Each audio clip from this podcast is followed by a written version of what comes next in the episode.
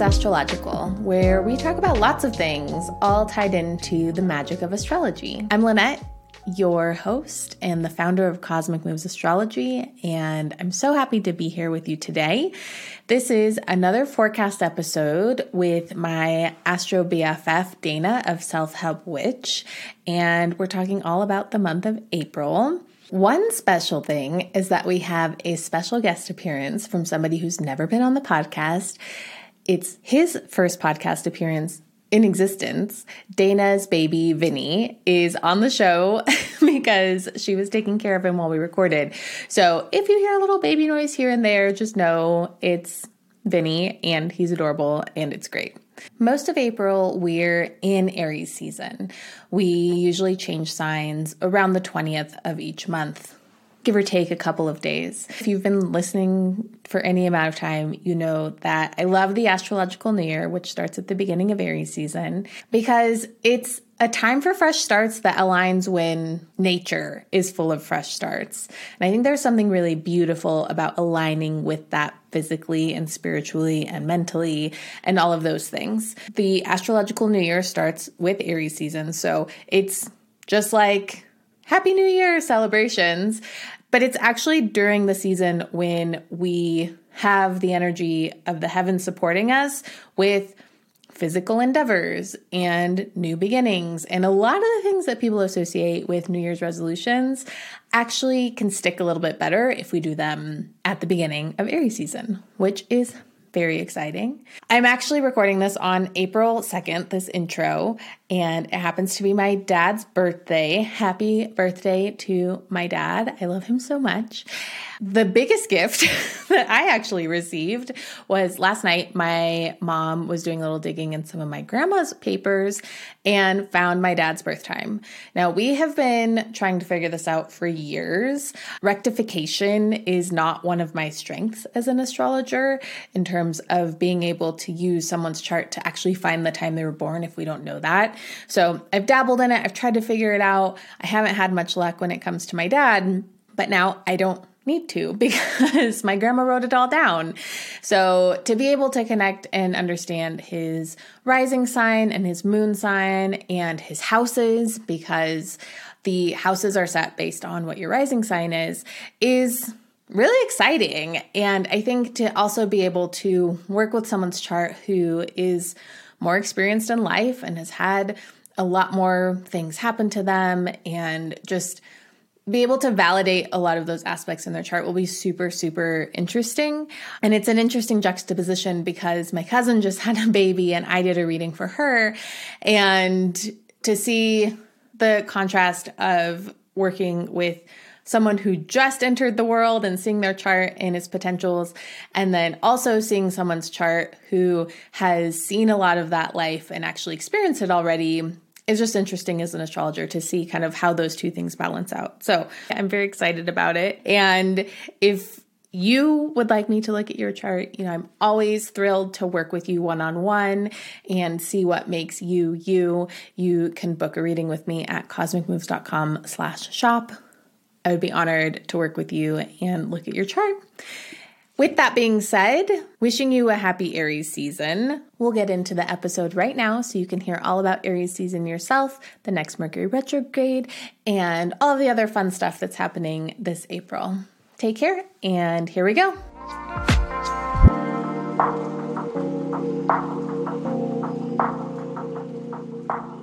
Hello, everybody. Welcome to our April forecast recording. We have a special guest with us today, little Vinny, a month old. Yes. One of our newest residents of Earth. yeah, it's kind of strange. It's already been a month, um, but he's here. He's killing the the living game. He's doing great. You both are doing great. You, I now I keep telling you this, but I'm so proud of you. And he is so cute. I just want to squeeze him. I want to fly to St. Louis and squeeze him. I'm Lynnette from Cosmic Moves Astrology. We tend to do this every time. We just dive right in. And who are you? Vinny's mama? I'm Dana. Yeah, Vinny's mom, aka Dana from Self Help Witch. and we're going to talk all about well, partially about, all about, would be impossible to do in an hour, the astrology for April. And it's kind of wild. Yeah, it's definitely less busy, I would say. Uh, There's still stuff happening, some ingresses and whatnot, but there's a few things that are the real big news, so we'll focus on those and talk a little bit about something that's happening today as we're recording Pluto and Aquarius. Yeah, I think I feel like March has been wild because this week has these three big things, but it's really just been this week. And then it's leading us into April where the big, big deals continue. So it's very exciting. Uh, we're so grateful to be here on the planet at this time. Um, let's start by pulling a card. Give you your little ASMR moment. I love it. Okay, so we picked this deck because Pluto entered Aquarius today, and that means aliens. in, one word, Aquarius means aliens. So we're working with the Starseed Oracle by Rebecca Campbell, and I'm talking over the ASMR. And this is a card for the energy of April, whether you're listening to it now or later. It's a message for you regardless. Take what resonates, leave the rest. Dana, please tell me when to stop shuffling. Okay. Now, Right. Ooh. The Great Severing. Mars energy. Fascinating. Anger, conflict, softening to love. That looks like Mars. it does. Anger, conflict, and softening to love. That softening to love feels very different from the rest of the descriptors. I know. Let's see what we're supposed to learn from this. Okay. I know we were not recording our conversation yesterday, but listen to this, Dana, because it has to do with what, something you mentioned. This is a shadow card, one that may oh. feel confrontational. Don't be afraid. It's here to bring to the surface anything that's standing in the way of letting love in. The warring planet of Mars, which is the ruler of Aries, which is Aries season, which is what we're talking about today, is our constant reminder that it's important to soften, forgive, and find our way back to love. There are many things in the human experience that make it difficult for our heart and soul to stay open to the never ending source of love. We're all wounded, and our unconscious wounds inflict wounds on others. It can feel like a never ending dance we can never escape.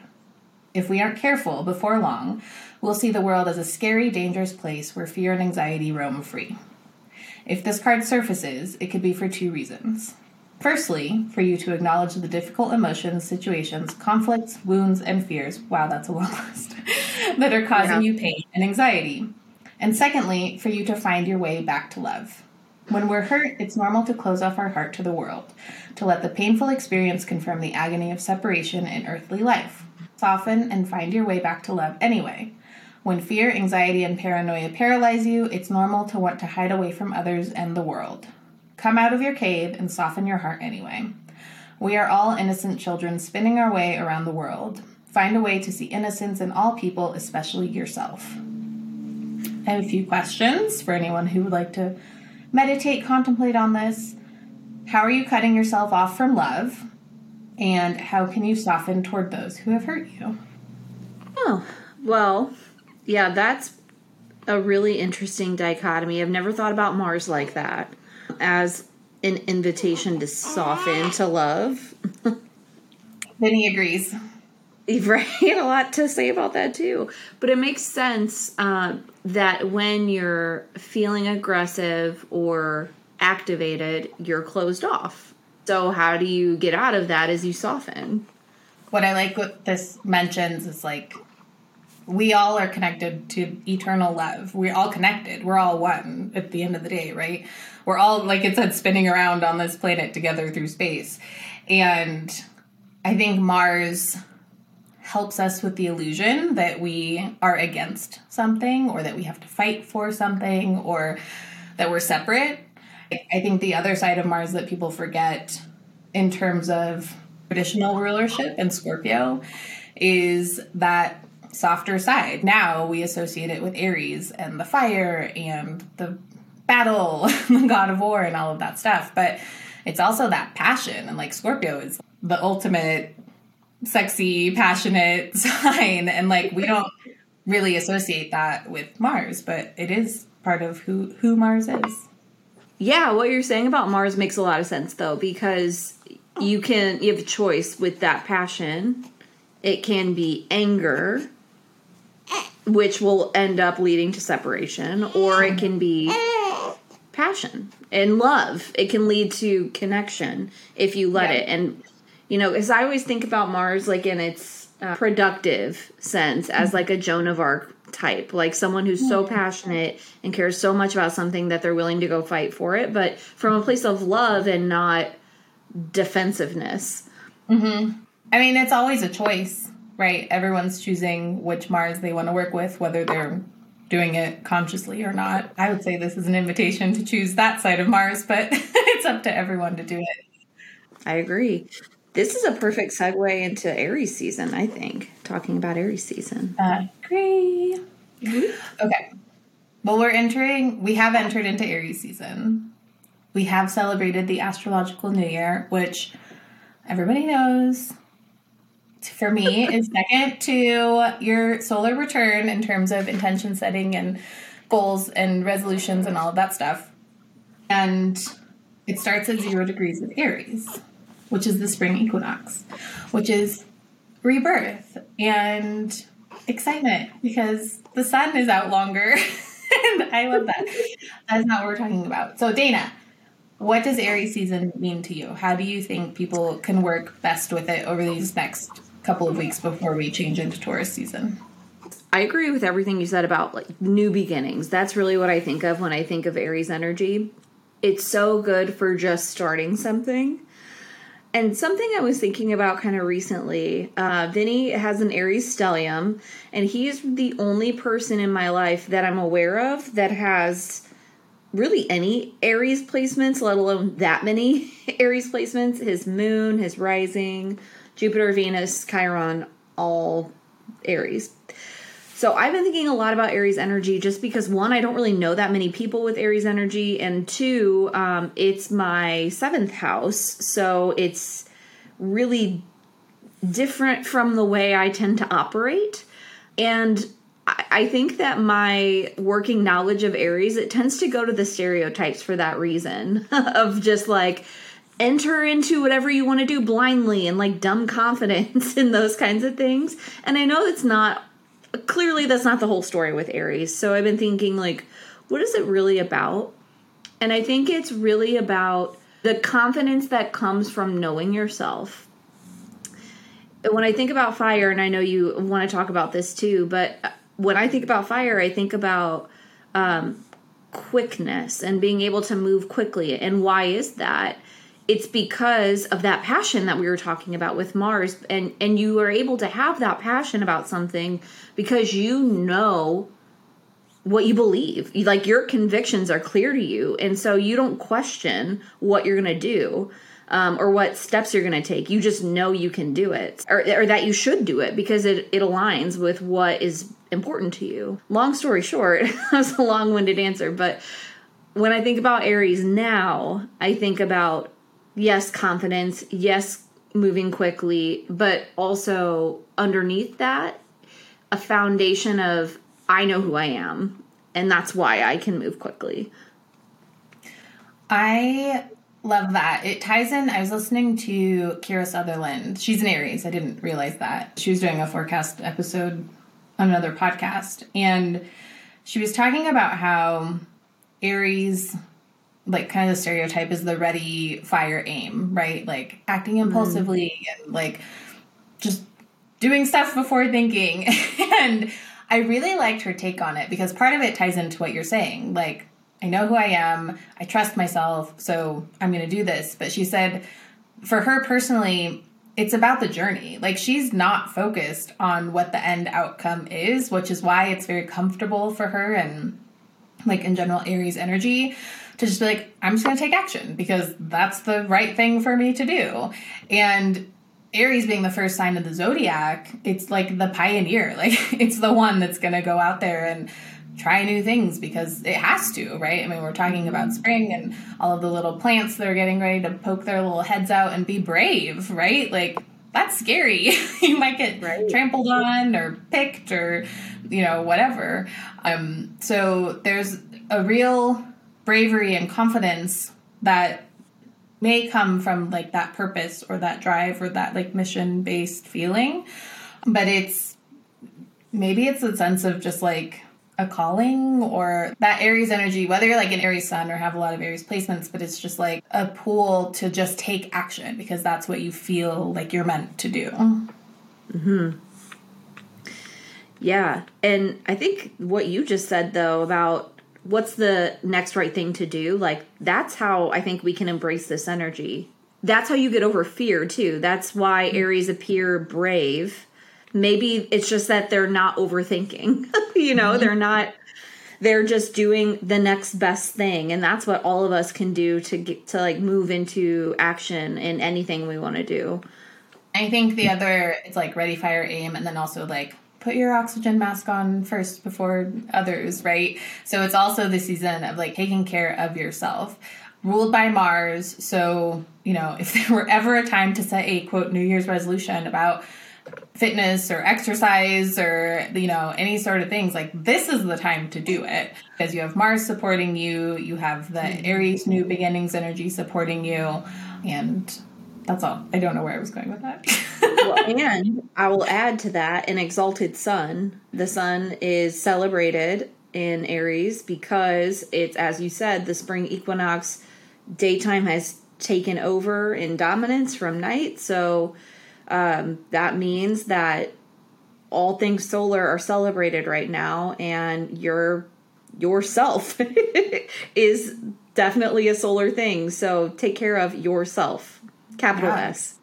Oh, that's what I was talking about. Thank you. the oxygen mask thing the shadow side or the stereotype is like selfish, but it's like I can't take action unless I take care of myself first. So, you know, it makes sense. And I think that's important for all of us to remember whether we have i have like zero aries um same with you but you know it's easy for those of us who don't have a lot of that energy to not take action or not take care of ourselves and good for you people who do that naturally it's a practice and i will say you know for my lynnette and i have libra placements and uh, others out there who tend to be like us, question what you categorize as selfish. Is it really selfish? Why do you think it's selfish? Who taught you that was selfish? Right? Like, where does that come from? Because I think a lot of, at least personally speaking, I had to unlearn what I thought was selfish because I, I realized it was necessary stuff that I needed to do for myself. Is it setting boundaries? You know, because a lot of the time when I have set boundaries, I've been called selfish, and I had to really like unlearn that conditioning. So now's a good time to to ask that question, I think. Is it really selfish? I think that kind of ties into the card as well, like the great severing and softening to love because we don't think about ourselves. We always think about it in context with other people. That's kind of where our minds go first. So it's like, okay, conflict, softening to love with other people, and like we're all one. Everything I just said but it's also like what's the conflict you have within yourself? Like maybe you're saying yes yeah. to all these people but you don't want to. So how can you soften into that and like actually setting a boundary is showing your self-love because you're not stressing about you know xyz thing or not having enough time or like you just don't want to do it. So i think we should think about that. And we will. We are. Okay. Good plan. What i did want to talk about dana i've kind of been saving this because we haven't talked about it outside of the podcast about fire signs in general, like fire as an element in astrology. So when we talk about fire as an element, it's maybe the most relatable because people are like, oh, that person's fiery, right? right? Like they have energy, or maybe they have a temper, or they're impulsive. In a lot of ways, is the element that people like connect most easily to in terms of the description. My acupuncturist was telling me that, that she went, she's from Colombia. She went to do this fire ritual in the jungle like slept amongst the animals overnight. Amongst the animals. I had done this women's circle at my chiropractor's office I have a great team of supporters since I'm talking about all of them right now. And it was all about lunar cycles, and I pulled everyone's charts. But at the beginning, I pulled a card, and it was the fire card, which I was like, well, that's really interesting because the Virgo's earth and Pisces is water, and like, what the heck is this fire card doing? And then my acupuncturist was doing some cupping on me and actually saw the fire because it kind of freaked me out a little bit. And she was like, oh, that's so interesting that you noticed it because most people don't. And then she started telling me about the ceremony. And she said, fire transforms. And she was telling me about this community in Hawaii when the volcano and the lava starts coming down, they celebrate. They have a party because they're like, the earth has been so generous to give us this land for a while, and now she needs to recoup it and regenerate the soil and all that stuff. So, yay, we're gonna head out for a little while, then we'll come back. But it totally shifted my perspective because I've never actually thought about fire as transformative because I think I associate that with Pluto and Scorpio and water. And then it comes back to what we were just talking about about how Mars used to rule Scorpio. and I had this huge epiphany because I don't like when we think about Pluto and Scorpio, we also think about it being represented by the phoenix, and that's fire. And Right. It all makes sense when you talk about it, but like at the time, I was like, wait a minute, this is wild. Like I've never actually connected these dots. So I just wanted to know what you think about all of that. I love it. I mean, as soon as you said volcano, and I was like, okay, yes, yeah, like the dots started connecting. Absolutely, fire's transformative. And I've kind of forgotten that myself again not having any fire in my chart i think it's always easier to to go deep when you have a lived experience with the placements or the in this case the element. I think that it's a much more helpful keyword. You can go much deeper with transformative than you can with i don't know any other keyword i'm thinking of when i, I think of fire. Fi- yeah, exactly. Like, what does that even mean, actually? Because it really just leads back to stereotypes impulsive, temperamental, like argumentative. None of those are good things. And I mean, sure, it could be that way, but it's also reminding me of what we were just talking about. The transformation is in the action. Like you're willing to do something different, to to take a take a new step, to take a leap. And in doing that, you can transform. I don't know if there's really a connection there, but I I feel like there is. I think so. And I think also the element of celebration, right? I would have never necessarily connected those dots of celebration and fire, but Sagittarius is, I would say, the most celebratory sign, and that's a fire sign. So I think there's this, for me, I'm uncovering this connection of celebratory transformation when it comes to fire signs. And wow, that's so exciting. Yeah, it makes it a lot more multidimensional, I think. Yes. Yes. And I I love that. Thank you for that insight. I like again, well, so again, Vinny, very fiery. My husband, very Sag stellium. Um, mm. and I still am always You must have a party like all the time. there's so much fire around me and it I still find it kind of elusive, honestly. So that's super helpful for me. So thank you. Well, I have my Leo moon, which is like so confusing to me sometimes. And I guess this helps. I hadn't actually connected it to that, but I'll, I'll keep working on that. Mm-hmm. yeah, because I feel like there's a lot to with a moon placement and the transform. Like I feel like there's a lot to think about there. That's like really interesting. Okay, thank you for indulging me. I loved it, and I I feel like people listening will get a lot out of that too. So Vinny liked it too. He's like, "Thank you for talking about my stellium." I think that that will be like super helpful for people. I guess I didn't have anything else to say about that. I'm sorry. no, I I mean, obviously I had this big aha moment. But it's interesting because to me at least because I love astrology, I'm like I can't get enough of it. I think about it all the time. I feel like I'm never going to learn everything that I want to learn even if I study 24 hours a day every day.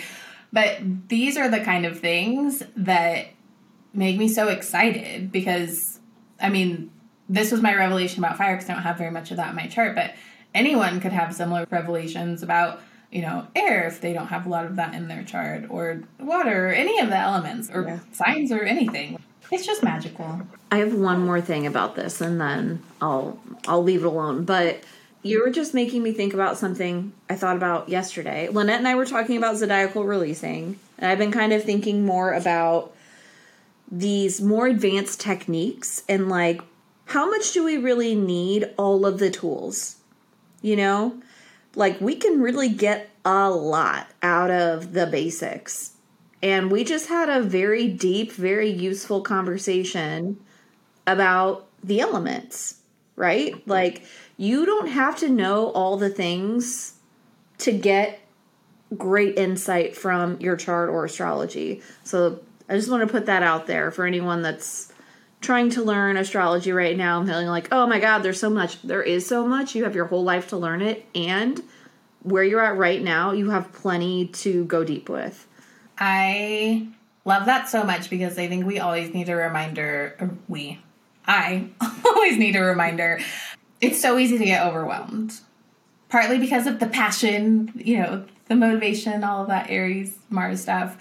But Rick Levine, my mentor, is teaching that class about harmonics, and he's like, these are great. It's a wonderful addition. There's a reason why people are able to do astrology without them. And he gives this example of someone who was teaching about astrology like a long time ago and had a mystery chart and left out Mars. And nobody noticed during the whole lesson. Then he revealed the chart was Muhammad Ali's chart, which oh. is ironic to leave Mars out for, right? Because he's a boxer. And his Mars is very important. It, like it's it speaks to what he does in his chart. Exactly. And then he added it in, and everyone was like, oh, but they did this whole reading and study of this guy's chart, and it still resonated without arguably the most important planet given his reputation and like career and all of that stuff. So you can do astrology with like three planets. The the true gift is the understanding of the archetypes and and the intuition that you have about it yourself instead of following a step-by-step process or some book or whatever. Wow. We went really deep. We did. I loved it. We always do that. Okay. What's next yeah so that's aries season and we are going to move into taurus season in april which is a nice slowdown from Aries season. What I love about Taurus season is, you know, we just talked a lot about fire and how it moves quickly, and there's a time for that. And then after that, it feels really nice to slow down and get grounded. So we can ask ourselves during Taurus season, and of course, we'll get more into this next month when we're deeper into Taurus season, but for now, you know, you can approach that energy thinking about what makes you feel grounded and stable. Taurus is ruled by Venus, and Venus is, among many things, about values. So, Venus and Taurus are both grounded in values. Sort of similar to what we were saying about Aries, but from a little bit different vantage point. Taurus knows what matters to them, and that's why they're able to be grounded they're grounded in their values. So, what makes you feel grounded? What's important to you? What makes you feel stable? For me, Taurus is about like the sensual pleasures, like literally laying in the grass and having the best picnic with the best food and great music and a soft blanket. Like, it's all about just pleasure. So we have this fiery, initiatory, physical Aries energy now. And you know that if you put in the work and you start taking action, you do stuff for Aries season, you get Taurus season as your reward, right? Mm-hmm. It's practically summertime. Like you're going to be out on patios, you're going to have longer days. So, something to look forward to. We can luxuriate. Yes. Taurus to me is pleasure and luxury. And I know it's grounded and practical and determined and all of those things, but Ugh, I just always like sigh when I think of Taurus. it is absolutely also sensual pleasure, 100%. Yeah. All five senses, bring them out. bring them out, bring them out. I know, I was going to say that, but I'm glad you did. I, I'll say it. It's okay. Thank you. Okay, let's dig into our key moments. Okay, so we have two. The first is the new moon solar eclipse in Aries, and the second is Mercury retrograde. Dun dun dun. panic, panic. don't panic. So, yeah, don't panic. We literally say this every time. We're like, it's fine. Nobody panic. Well, I feel like you have to say that with first of all, there's always going to be an astrologer out there that will doomsday any transit. It could be like the best transit ever, and someone will be like, oh God, here we go. But we have an eclipse and a Mercury retrograde. Those are things that people historically panic over. So, oh my gosh, the world is ending. Please hide me under a rock. Yeah, we got so we got to say it. And honestly, let, well, you know what? Let's just get into the eclipse because I feel like there are some things that are a little crunchier, maybe. What do you see, Lynnette?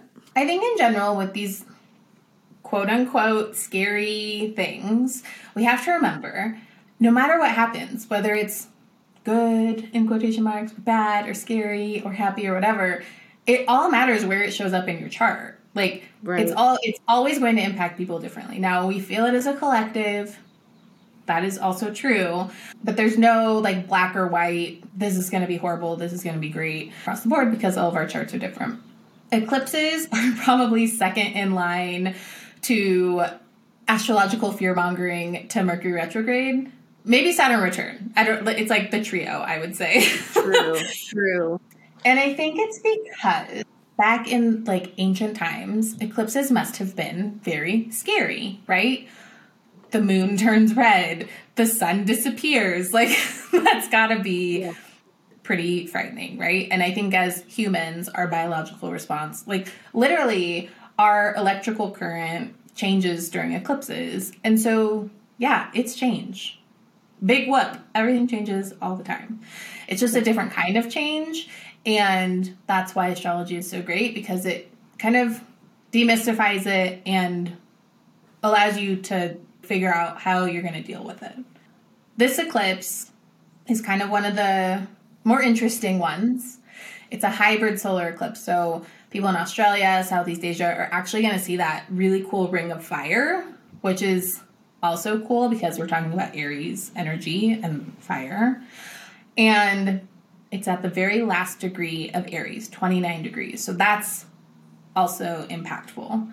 So we kind of have this stacking of energy of why this is important, not necessarily scary do you want to dive a little bit more into that, Dana? Yeah. So you're talking about the last degree of Aries. So that's where this is a new moon. All right. So anytime we have a solar eclipse, it's a new moon. And this the luminaries, the sun and the moon, are at 29 Aries. So anytime we're at the last degree of a sign, things can be a little more challenging. And just to kind of piggyback off your like there's no good, bad, there's it, it's not so black and white. Remember too that things that are challenging are often good for us and things that feel really easy are often not that helpful. So it really is all relative.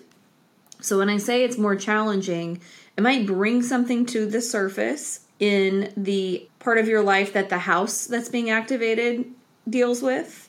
So if we're in the fifth house, you know, it might be children in your life, it might be your creative pursuits, it might be things of that nature, things you find pleasure in. All that to say, uh, it might be a little more challenging in that regard because because we're at tw- the 29th degree. Now, there's also a square between the luminaries and Pluto. Lynnette, what are your thoughts about that? Well, as much as the 29th degree can be challenging, it can also be very potent. Just your friendly, optimistic astrologer coming through. Love it.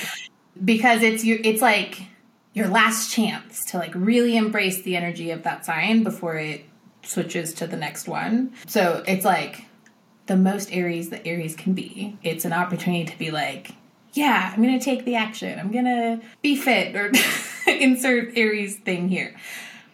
Now, that square is also a quote unquote challenging aspect. I am not disputing that. That is just what we call them. But the square to Pluto, Pluto is already having a lot going on, changing signs. It hasn't changed signs since 2008, and it hasn't been in Aquarius since the late 1700s when the French and American revolutions happened. So we got a lot of energy floating around with that sign change. And with the square, that 90 degree angle is one of stress that leads to growth. So again, like Dana said, like Dana said, I'm talking to you. Uh, it's not necessarily easy, but it's like that little plant that's about to poke its head out, right? Like that takes a lot of strength and energy, mm-hmm. and you have to take care of yourself in order to do that. You have to have the right soil, you have to get water, you have to have the right nutrients. So, this is, I would say, just another what's the word I'm looking for? Like another chance to really embrace that energy of like going after what you want and knowing that you're going to have to put some Aries work in, remembering that you have Taurus season coming up as your reward. These eclipses are also oftentimes turning points. So, thinking about where that transformation might show up in your life in that house or in the signs that are that are square to it so like signs that are 3 away from Aries you know i'm thinking about pluto and fear right now. And because like if it's a square all right what is the thing that's causing the friction? Well pluto's in the mix. So it could be bringing something to the surface that we were not aware of and it might make that aries confidence and courage it might test that a little bit. So i don't know. We'll see we'll see what comes up but remember too last thing i'll say just generally about eclipses is it's very rare for at least in my experience my my lived experience reflecting on eclipses it's super rare for something monumental to happen on the day of the eclipse. Like most of the time this is going to be a slow burn and you're going to look back in several months and be like oh that's what it was yeah, eclipses are connected to, they're called Saros cycles, so, and that's an astronomical term. So they come in families, which is also really interesting.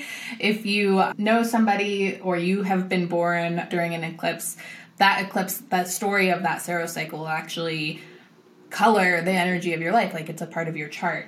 And it may actually be, I think it's this one.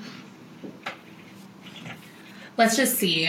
I might leave this in here, I might not, but we can see what the theme of the cycle is.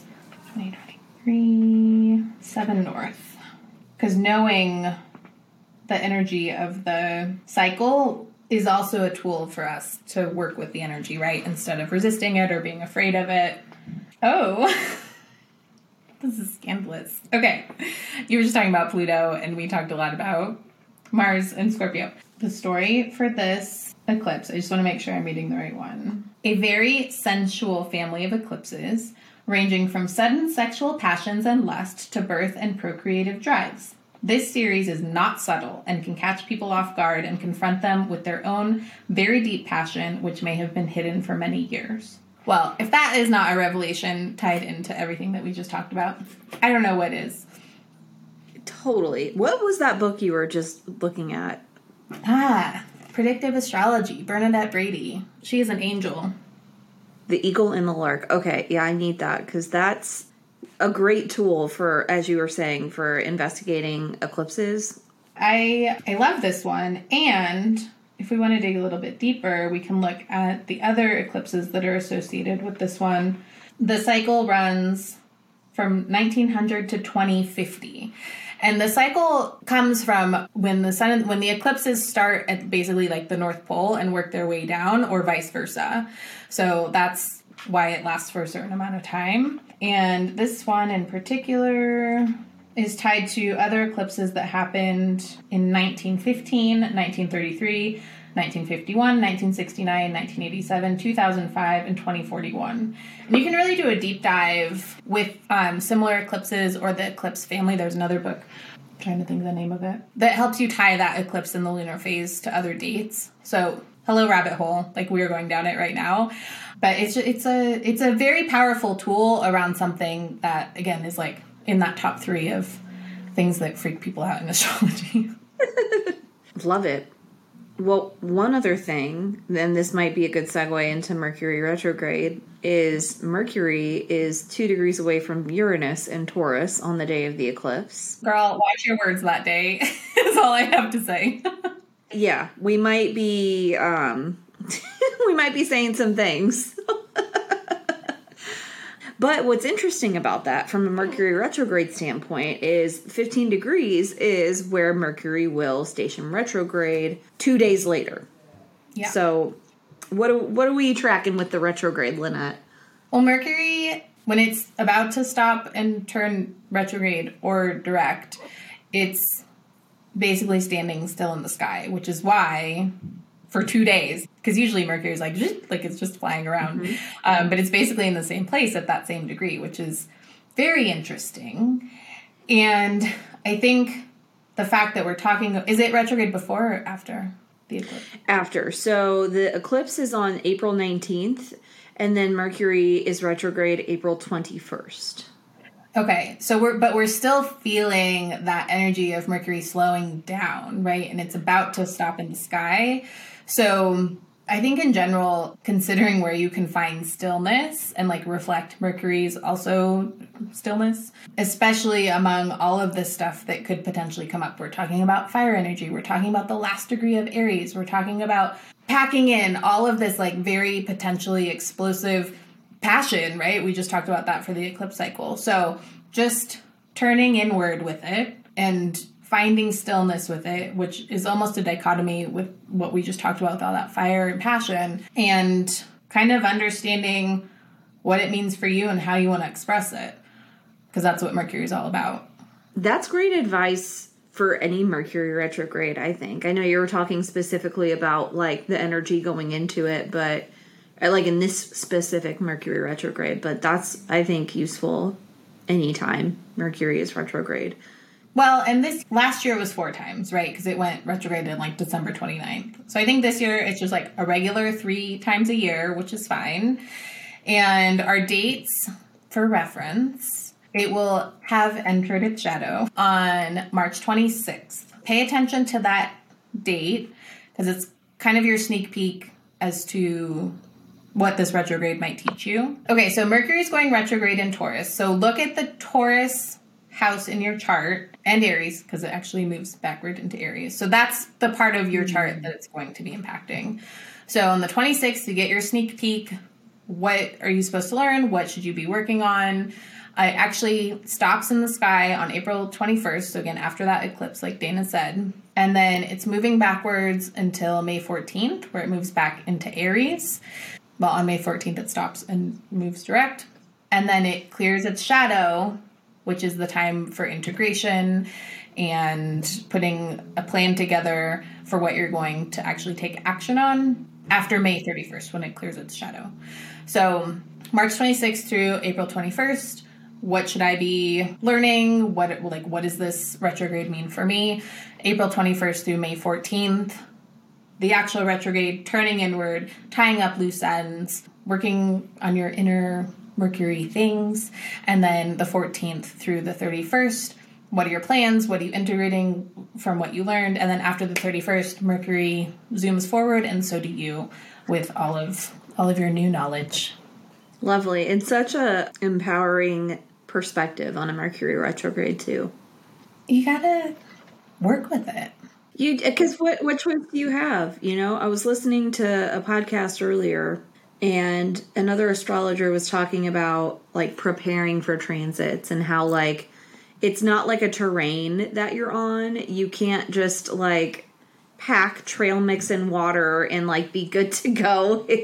and I love that because and that kind of thinking makes it it's anxiety inducing because it makes it feel like you have to do something to be ready for it and when in reality the reason we do this any kind of knowledge about what's coming up is to just move through it mindfully. Mm-hmm. And what you just described is how to move mindfully through a Mercury retrograde. You don't have to be ready, you know? No. And I think it goes back to what we were talking about with the Mars energy. It's like we always have a choice. Like you can choose to put the energy out there that, oh, this is scary. I have to prepare. Like, this is going to be the worst. And you know, or this is going to be the worst I'm going to put my head in the sand. Or you can choose to be like, okay, there's some challenging growth inducing transits coming up. I'm going to prepare by taking care of myself, right? Going back to that Aries energy, making sure my basic needs are met. I'm drinking enough water, I'm sleeping enough, all of those things. And knowing that I'm going to grow from this. It's all your perspective and your choice to, to how you approach these things. Absolutely. Well said. Thank you. It's my Mercury retrograde natal. Yeah, yeah, yeah, yeah. Lynnette knows. Got a late bloomer over here. well, should we talk about the aliens? yes. Last time we talked about clams. Now we'll talk about aliens. Yeah. Forgot I about just, the clam. I, I know. I don't know why I brought it up again. I feel like I'd rather forget about it forever. Yeah, I think we'll continue to obviously explore Pluto and Aquarius. But I have to say, it has been wild leading up to today. Like, I swear, just in the past two to three weeks, like, everyone's talking about Chat GPT and like this generative AI and like all of this stuff. It's been around for a while, but this kind of AI and you know the stuff that everyone's talking about is very Aquarian. oh, yeah. And Pluto is all about transformation and changing the way that we view the world. And so I think it's just you know, we were talking about how these things impact the collective, especially when it comes to Pluto. Like, it's just amazing how this stuff shows up. And also, very Aquarian topic is aliens. And that's also something that's been kind of bubbling beneath the surface in terms of what governments know or don't know and what they're releasing. And there are many of us out there who obviously know that aliens are around and are, you know, hopefully helping us. Who knows? But I think that that's one of the things that we'll start to be hearing more about is definitely the technological stuff and the AI and like there's going to have to be catch up around that in terms of legislation and like all the stuff that's always going to be way behind because that never keeps up but I think we'll see that explosion of technology and like otherworldly stuff whether it's aliens or anything else. I'm really curious to see how all of these things will intersect. So what I like 100% to everything you just said about Pluto and Aquarius and what's already coming up. What I have been tracking in the last week is what's going on in France and I don't know a ton about it, but you know, the last time Pluto was in Aquarius, we had like the age of revolution where there were so many revolutions and I learned that you know, it wasn't just America and France. It was lots of like Haiti and all kinds of other, which I didn't know. Um, maybe I shouldn't admit that on a podcast, but whatever. Anyway, I learned something, and Lynnette probably knows more about this. Being, is it a francophile? Is that the the correct term? yes. but essentially, um, the prime minister of France raised the retirement age without a vote. Is that kind of what am I getting that right? Oh, sure. I'm, okay, I'm not okay. a news person. I okay. the French news is actually the only news that I do watch because I have the French channel, but I only watch it in like little bits. I do know about the retirement age and and the trash. And do you know about the trash? No, I'm I'm nodding my head like I do, but I don't. All the the trash uh, people have gone on strike, so everything is like covered in trash. Well, I was just thinking with the revolutionary aspect because obviously people are pissed about this retirement age and they had a I wish I knew the term I don't remember but essentially the people can like vote on firing the government and they had the vote and they were 9 votes away from a yes vote which apparently is very a very big deal because it's they've had this vote I think like almost a hundred times in France's history, and it's only went through one time. So for them to get that close, it's revolutionary vibes. Is the long story short. And I'm wondering how much of what you were just talking about with like things coming to the surface about uh, things the government is keeping from us, or like these kind of revolutionary technologies, like how much is that going to play into the revolution of the people especially in the context of Pluto and Capricorn because that was the crumbling of the old paradigm and the old mm-hmm. way. And we see it playing out right now with the banking crises. And I mean, I just think that it's all going to be interconnected in a really interesting way. Well, and all that banking stuff happened when Pluto was at 29 degrees and like 59 minutes of Capricorn, right? Like that was like the last hurrah, if we're talking about the, the very last degree of a sign. Like that's when stuff happens. And I was laughing, only people who watch Bravo or pay attention to it will understand this. But High Priestess of Brooklyn posted a story talking about if you have planets at 29 degrees in your chart, uh, you may be a table flipper, which is a reference to one of the Real Housewives of New Jersey, who, like, in the first season, flipped a table because she was angry at someone. But it's like that last degree, especially when we're talking about Pluto, that is like gonna change stuff dramatically. It's a big pow, pow at the end before it changes signs. And because Pluto is not sticking around in Aquarius, you know, he's gonna go back and forth a couple of times it's not the last that we've seen of that scraping out the underbelly of things, right? Pluto's the underworld. So we're talking about things that are hidden. We're talking about plutocracy, right? Rich people who mm. can like rule the world. So especially when we're talking about Capricorn and money and banks and all of that stuff and like it's gonna be wild. and aliens. we're gonna need to track because as you and I have said several times, Pluto is not staying in Aquarius, it will retrograde back. So July 6th, Pluto will be back at that 29 degree. Just in time for America's birthday. yes. Yes. So so it'll be interesting to see what happens. And we just sit back and watch, right? And if you have your own stuff at the late degrees of Capricorn or early degrees of Aquarius, opportunity for growth, opportunity for transformation. Just know you're going to be feeling it for a little while, and that's okay. Yep. Pluto will show up, and it's all for you, not to you. Yes. Unless you choose for it to be to you, which is make probably going to make your life a lot harder. Yeah. Yeah. Don't do that to yourself. I would all, recommend. All a choice. Okay. Well, we didn't really get into some of the stuff we were going to talk about, but that's okay. No, we did. We did. We, we covered all of Yeah, we hit all of our notes. We did it. We mentioned it all. If you are a Bravo fan and are getting any of these references, please let me know because I want to talk about Bravo with you. yes, and I don't know anything about Bravo, so don't talk to me. Talk to, talk to Lynnette. Don't worry, I'm educating you little by little. yes. I think I'm like the only person. I'm I'm like out of the loop on all the cool No, things. there are a lot of people. I'm just I'm like an OG like since a million years ago when it first started. Um, and now it's just part of my life that I can't let go, you know. So I support not, it. Thank you. I support you learning about revolutions. yes, I had a lot to learn apparently.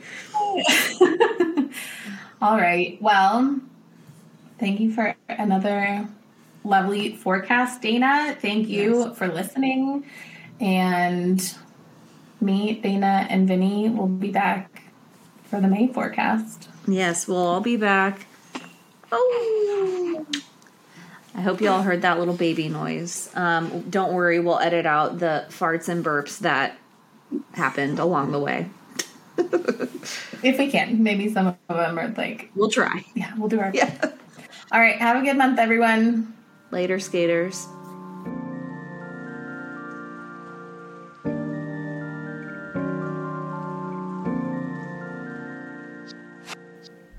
Thank you so much for joining me on another episode of It's Astrological. I hope that you are ready to seize Aries season, to not worry about Mercury retrograde, and maybe tap into the fire parts of your chart in a new way with all of these new revelations and insights that Dana and I had on today's episode. As always, I would be so grateful if you shared this episode on your social media or with a friend who you think might benefit from a little more pep in their Aries season step. And I would be extra grateful if you wrote a review on Apple Podcasts or rated the podcast on Spotify or Apple Podcasts. That would just make me so happy. If you'd like to work with me one on one, I am accepting bookings for readings. And I do natal chart, I do cosmic cycles, and I do locational astrology, which is one of my personal favorites. Or we can do a mix of a little bit of everything. And it's always an honor to work with you one on one, and it's one of my favorite things to do. And if that's something that you would like to do, you can book at cosmicmoves.com slash shop. Thank you so much for listening, spending some time with me today, wherever you are in the world. Here's wishing you a happy Aries season and a happy and stellar day. Take care. Bye.